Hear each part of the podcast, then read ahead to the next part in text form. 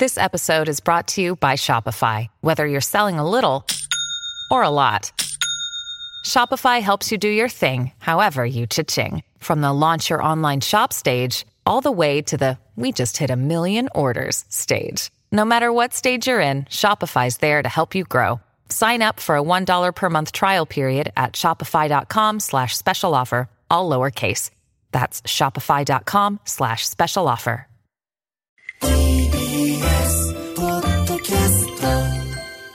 三輪明宏のバラ色の人生。前半は三輪明宏バラ色の日曜日、2015年1月4日放送の音源です。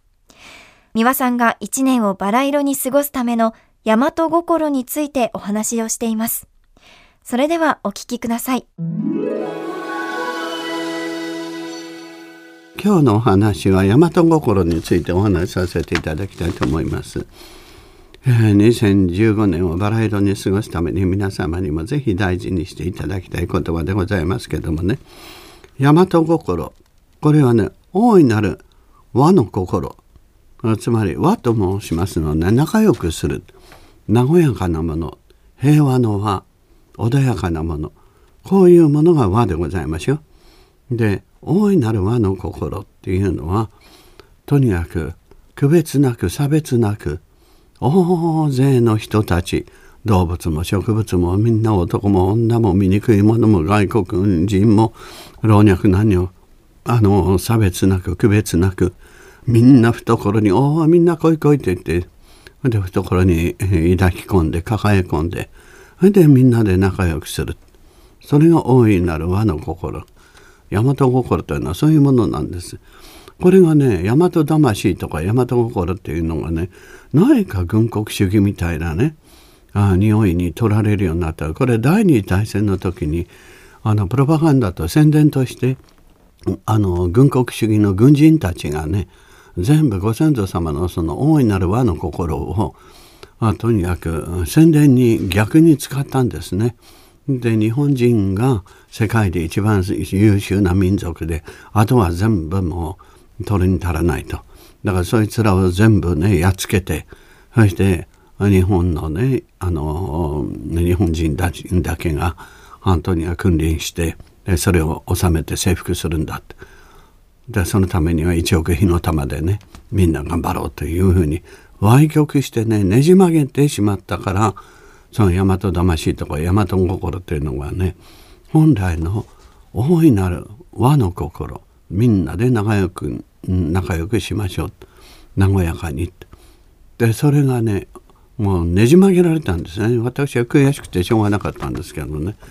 でそれをもう一度考え直しましょうっていうので私は大和心をねもう一度取り戻しましょう。って神様だって日本のねあの神様は神道って言いましてね神社仏閣八百万の神というのを祀るって言うんですよ。多神教なんですよ。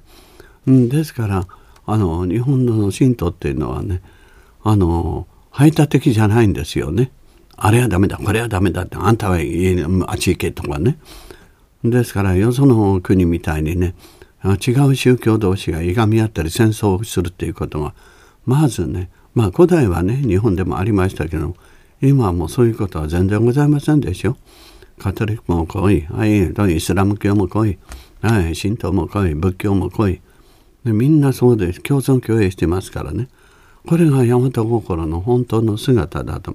これがあの宗教だけじゃなくてね、えー私生活でもそれが生かされるとどんなに素晴らしい国になるかと思いますけれどね。でだからナチスやねあの日本の軍国主義みたいなねああいったところに二度と戻らないようにで大和心をね今度はちゃんと洗い直してあの本来の大和心はこういうものだということを皆さんね、えー自覚していただきたいと思いますね。ね温故知新古きをね知りてでそして新しきをね、まあ、あの学んでいく。でとにかく古いことをね全く知識がないと困りますからねでそうするとあの昔こうだったで今と比べてどうだろうああこれはいいところもあるけど悪いところも。じゃああの古いところのいいところは取りましょうと悪いところは捨てましょう。でそれをねずっとご先祖様が練り上げてきた知恵と。で自分たちが練り上げてきたものと。比べて取捨選択その分析力。それをねずっと続けていけばまあ間違いのない素晴らしい国になると思いますね。ということひいては自分たちの家庭も個人的ないろんな内面的な問題もどんどんどんどん進化していくと思いますね。皆様頑張りましょうね。続いての後半は三輪明宏バラ色の日曜日2017年3月19日放送の音源です。悩まないコツと悩んだ時の楽になる思考法、発想の転換法のお話です。それではお聞きください。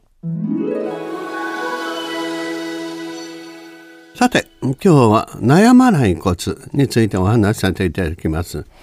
えー、先だってね、芥川賞作家のね、又吉さんとね、あうちへ来ていただいてお話をしたんですよね。あの対談の本の対談でしたけれどもね。あのその時にねいろいろあ話をしていてつまり悩まないコツっていうのは何だろうあの方は太宰治とかね中原中也がお好きなんですけどねあの人たちは悩みの塊みたいな人たちでしたでしょ。あの人たちのことケチつけるわけじゃないけども悩むというのはね考えるということと違うんですよね。で物事を解決したりねもう究極追い詰められた時に一番邪魔になるものは感情なんですよね。情念。でそして一番必要なものは何かというと解決にするにあたってはつまりあくまでもクールで冷静な考えるっていう思考能力ですよね。それをねちゃんと振り分ければいいんですよ。で感情の使い方っていうのはねまあ、難しいですけど楽しいこと嬉しいこと、まあ、そういった喜び事であるとかね。あとロマンティックな気分に浸って。でそしていい音楽を聴いててね。で美しい絵を見るとか。あの映画を見るとかね。お芝居見るとか。でそういった叙情的なものに身を任せたり何かする時には感情をね全開すればいいんですよね。情念。情緒。ところがあのそれが今度は追い詰められた何かあの事件の時にね解決しなきゃいけない時に、はあ、ため息をついてわめいて泣いて嘆いてねで酒飲んでで朝目が覚めて何か解決してるか何にも解決なんかしないんですよ。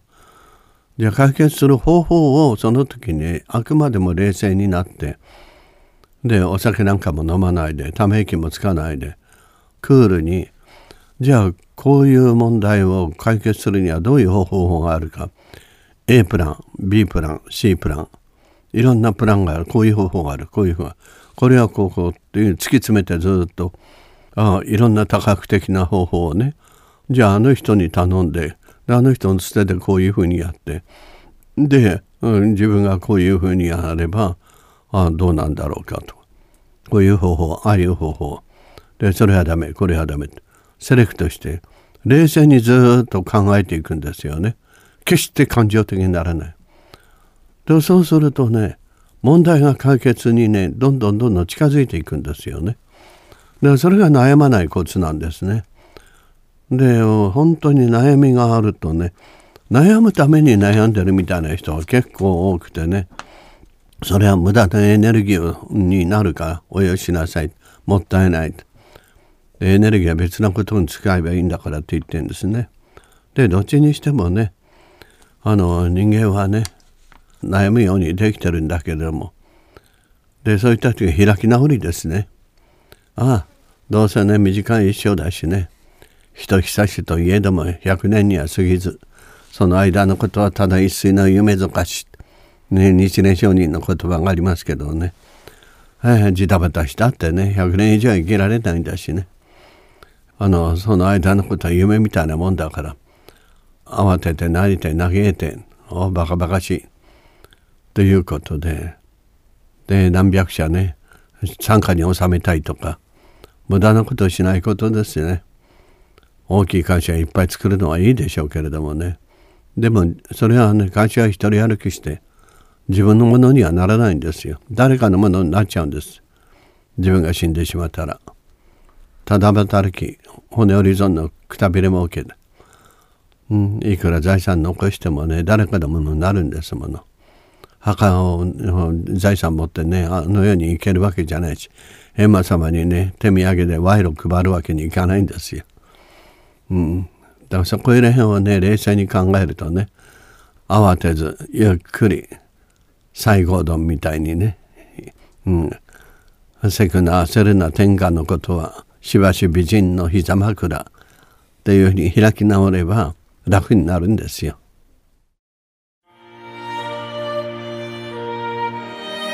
三輪明宏のバラ色の人生では、リスナーの皆様から番組の感想や三輪さんへのメッセージを募集しています。メールアドレスはすべて小文字で、バラ色アットマーク tbs.co.jp バラ色の綴りは b, a, r, a, i, r, o です。たくさんのお便りお待ちしています。それではまた次回お会いしましょう。ごきげんよう。